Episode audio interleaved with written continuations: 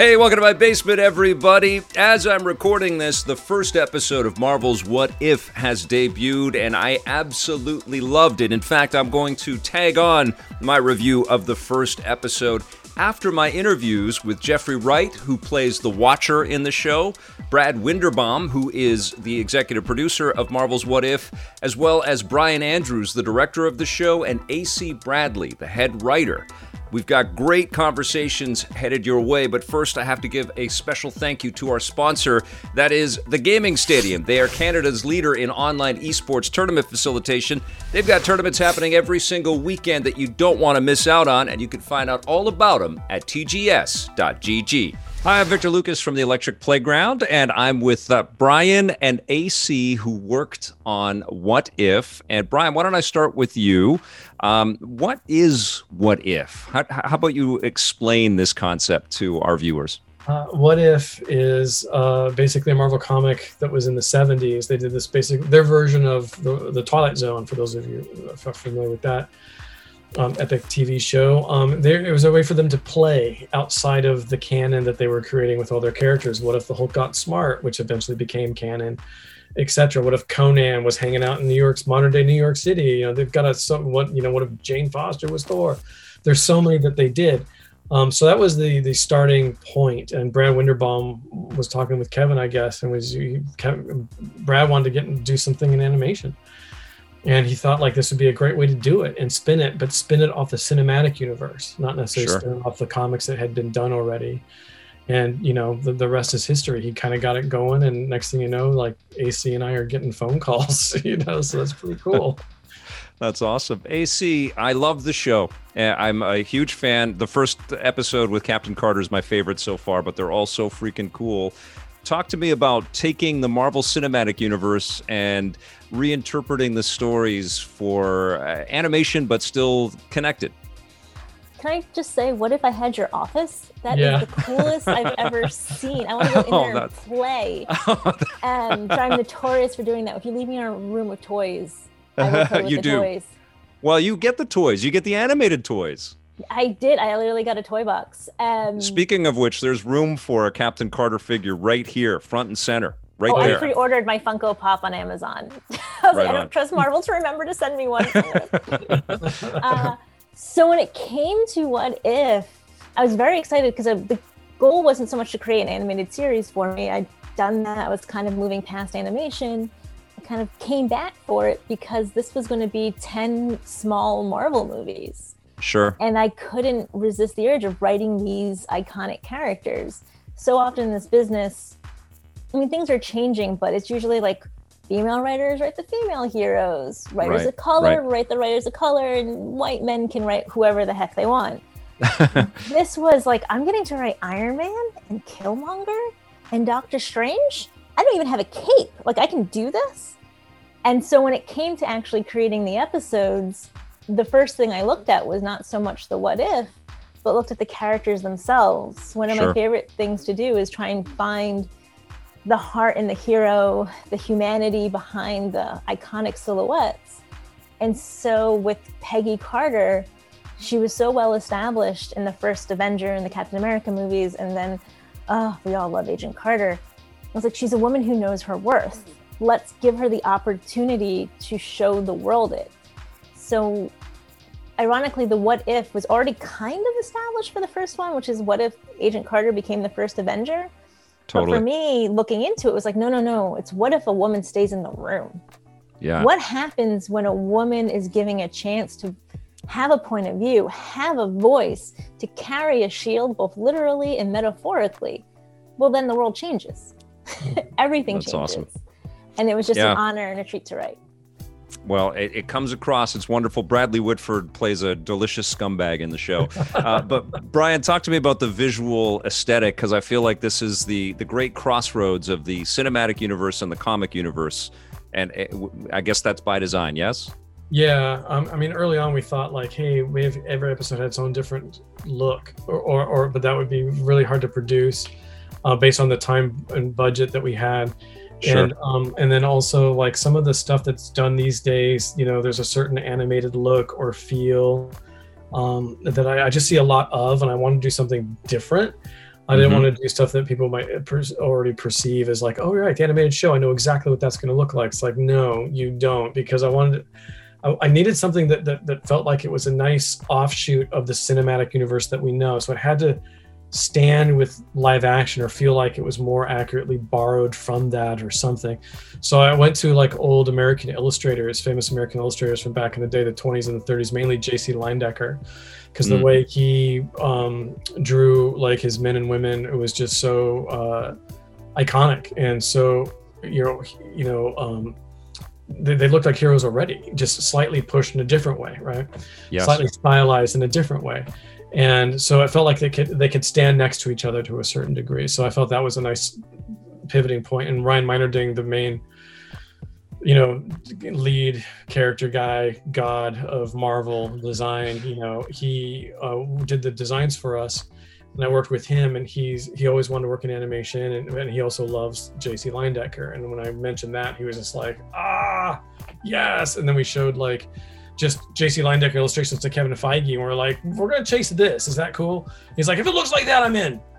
The Right pitch on. can stop now. I'm into this. Let's go for it. I love it. So, um, so I think I think we achieved something unique, and I hope Well- fans like it. I I love it. I'm into this. I hope it isn't just 10 mini Marvel movies. I hope you guys get many seasons. Uh, but congratulations, you two. Great to meet you both. Thank, you, so much. The one and only Jeffrey Wright is with me. Congratulations, Jeffrey. The show is absolutely stunning, and they've chosen the perfect person to play the Watcher. You're fantastic in the show. Oh, thank you. I appreciate that, Victor. I've always I'll uh, take felt your word for it. Oh, it's it's amazing. I've, you've probably been too busy to see it, but uh, I've always thought you've had one of the best voices in Hollywood, and boy, are they using it perfectly in the show. Can you tell us who the Watcher is? The Watcher, uh, as described in Fantastic Four, uh, 1963, um, the most dramatic being in all the universe. is that's, that's his intro. That's what the, when he walks into a party, that's how he's described. You know, so. Uh, And they play all kinds of music underneath. Um, and I had to try to find a voice that uh, was you know, that would do justice to that. He kind of exists on the outside of things, you know, almost godlike, has unique powers. Um, and as, uh, you know, as the name suggests, he observes everything, all everything in the throughout the multiverse. He, in some ways, because of that, he's always been there. This is the first time we're seeing him in, you know, the Marvel cinematic realm, but he's always been watching. He's always been observing, you know, quietly. Uh, the question becomes, you know, um, when does he give in to temptation and stop watching Yeah. and, uh, and and do something more? But we'll see. We'll see. Did you grow up with the books? Did you read the comics when you were younger, or do you wasn't, still? I wasn't an intense um, comic head, although I did dabble here and there. I always loved the you know the Marvel characters. They always had a had kind of an edge and a and a modern quality to them that I was intrigued by. Um, but I, uh, um, I I became more of a fan, like many of us, when the films. Um, you know, started to come out uh, 10 years ago or so, and particularly because I took my son uh, to them. He's 19 now. He was, you know, nine or Oh, you 10. grew up with them. He Yeah, grew up. that's with them. awesome. He, was- he was right in the sweet spot, and so, you know, I, I see this stuff through his eyes. And in fact, he's my he's my uh, my my my Google engine for all all things Marvel. When I asked me uh, if I'd like to be involved in this and this character, the Watcher, I asked him. I said, "Who's the Watcher?" Oh, wow, wow, wow, the Watcher. So, yeah. That's awesome. That's Yeah. awesome. You're one of the only human beings uh, on Earth that can uh, talk to us about the distinction of being in the DC universe, the Marvel universe, and the James Bond universe. Are Hmm. there differences of uh, you know the way that these studios employ you and work with you? Well, interesting. Like with the the DC stuff, with the Batman stuff and the and the Bond stuff, there's actually a lot of overlap um, with those in terms of crew. We filmed Batman in, in London. We filmed some of the Bond in London. Uh, this last one, some in London, some in Jamaica, but a lot of the same crew. So that's always cool to get back together with the lads. So they have that in common. What if I filmed, or rather recorded, often in my closet and at home at, at home in Brooklyn. So that was a little different experience um, from from those things because we we recorded during the pandemic uh, a few times, and so sure that was a little bit different. And of course, the the similarity too is the is the passion that fans exude for for these franchises, and you know, uh, over many years. The Marvel fans might might be in a you know a realm of their own. Although the the Batman fans are like uh, nothing that I've quite. Uh, and I've been in some big franchises, but uh, the Marvel and, and and the Batman folk are are they're different, and they overlap too, but they're on a different level. They're on a That's they're awesome. on a watcher like level of intensity with this stuff. well, speaking of the Watcher, do you envision or hope for a live action version of this character? Well, uh, you know, anything anything goes. Anything goes, and it's all possible. Um, and everything exists inside the multiverse. So we'll see. We'll see what we see awesome. when we see it, or when we don't.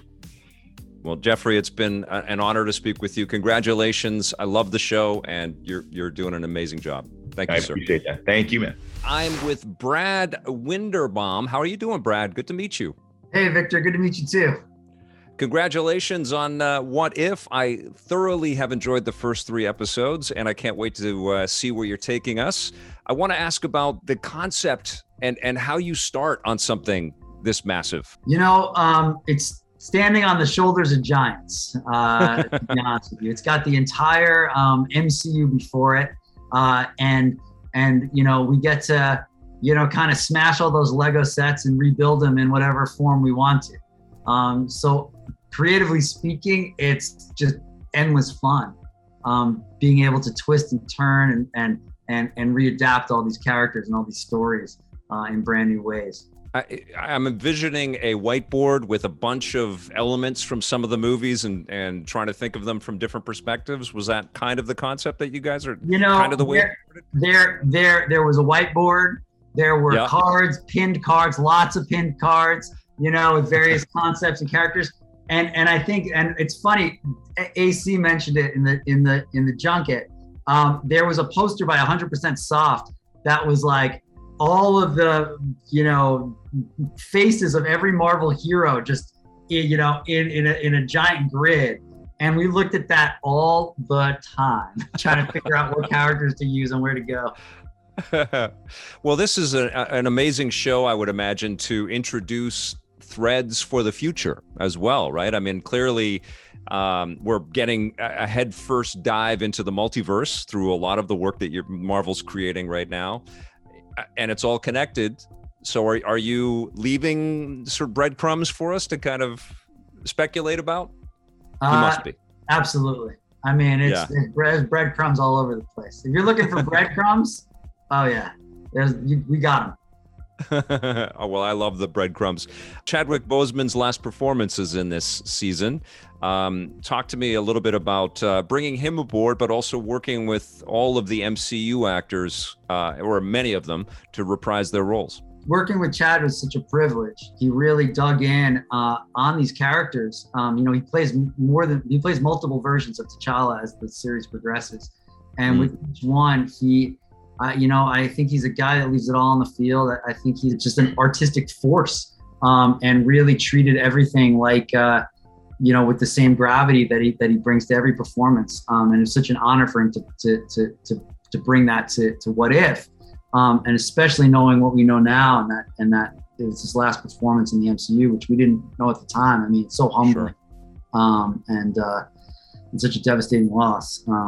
But um but he i gotta tell you like he he he he loved doing it. Uh he was excited about going into the booth with brian and um and exploring the character.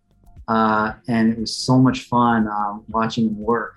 And i think all the actors you know that came aboard had fun kind of like taking a wrecking ball to these characters that they had built over these years. And there was a certain kind of giddiness and euphoria that came with like with like oh all right we're gonna twist this guy and like and mess them up and come up with something new. Um, I think uh, I think there was there was a lot of excitement um, around that from uh, from our returning cast.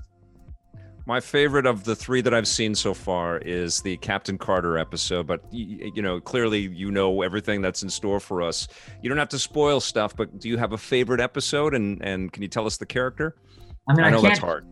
I can't choose a favorite episode.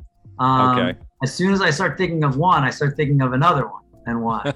um, but I think part of the magic of the show is that we get to explore so many different uh, frontiers. It's a bit of a mixed bag, like the MCU itself. There's something for everyone. It's it's some are dramatic, some are comedic, some are more tragic than others, but they're all hopefully an entertaining experience for the audience. Brad, do you want to let us know if there's going to be future seasons right now? Do you want to take this moment or do we have to wait? Uh, there is there is uh, there will be future seasons. We're in production on the second season right now, um, uh, and hopefully uh, we'll have more to say about that very soon.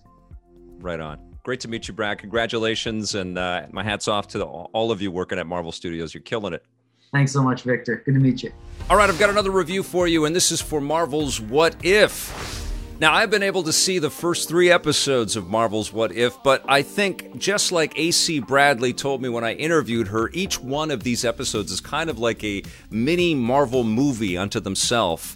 And so, what I'm going to do is every week I'm going to review each episode. I'm not going to wait for the totality of the season like I am with The Bad Batch. I'm going to uh, talk about each specific episode. Let's talk about the debut episode, which focuses on Hayley Atwell's Peggy Carter, or as she comes to be known as in this episode, Captain Carter. And this is such a cool idea. It was liberally sprinkled throughout the uh, the promotional work for What If. You could see Captain Carter and Steve Rogers uh, and their connection in this animated form, in you know, in little glimpses in all kinds of trailers that uh, Marvel has released for What If. And I was really looking forward to this. I was a bit surprised that this was the first episode because it just felt like a perfect emblematic kind of take on what if can be about. And that's what I was left with when I watched this episode. Now, I've seen it three times, and that should give you an idea of how much I love it. I absolutely love it. Part of it is that I love Marvel's Captain America, the first Avenger. Uh, I thought that was an awesome debut for Captain America on screen in the MCU. I think that Chris Evans was perfect in the role. They just did a really nice job at emulating the look and feel of the 1940s and World War II. It had that sepia kind of glow that I just loved. And Joe Johnston, the director of that film, who also did The Rocketeer and worked on the Indiana Jones movies, has a special touch with that stuff. And so I love First Avenger. And so what Captain Carter's debut episode in What If is all about is kind of reimagining the scenario. What if Peggy Carter was the one that had to step into the machine and get injected by the super serum and become America's super soldier, you know, and also face up to the rampant sexism that was, you know, a part of culture back during World War II. So it's a really concerted effort to kind of square up against the bigotry and this sort of underestimation that would have been prevalent for women uh, of all stripes uh, back in those days, but especially in a woman with as much fire and um, ability as Peggy Carter has. And so she becomes a tremendous superhero in this episode, this mini movie, and it's just really fun to see her, you know, punch Nazis in the face and go up against the Red Skull and confront all kinds of bad guys in different types of forms. And of course, you know, the idea of, of the supernatural force that the Tesseract kind of uh, unveils to the characters in this episode. But it's also really interesting to see that relationship with Steve Rogers endure and that they still have a love for each other. And the way that it's done in this episode, it's very smart. I mean, they bounce from key sequence to key sequence from a different shifted perspective of scenes that we're familiar with from the Captain America lore. And it's all pivoted to kind of looking over the shoulder of Peggy Carter and uh, to see how she would handle these specific situations. Um, there are also some pretty cool cameos in here as well. We have Sebastian Stan coming back as Bucky Barnes. We have Toby Jones reprising his role as Arnim Zola. We have Dominic Cooper back as Howard Stark, and Stanley Tucci is back as uh, Dr. Abraham Erskine. It's really cool. So it you know it echoes you know thematically and the, the sort of visual imprint that's a part of the film, but then also audibly you can kind of really connect the dots there. Different actor. It's actually Josh Keaton playing Steve Rogers, but he does a great job. Very good, very close sound alike. I love this episode. I thought it was a great introduction to what the what if idea is going to be about. and it was just expertly handled. I love the animation, I love the music in it. I was really blown away, and that's why I've seen it three times, and now I've talked about it. I want to go watch it again. Uh, so I'm giving What If's debut episode, Captain Carter, a 9.5 out of 10. You don't want to miss this one.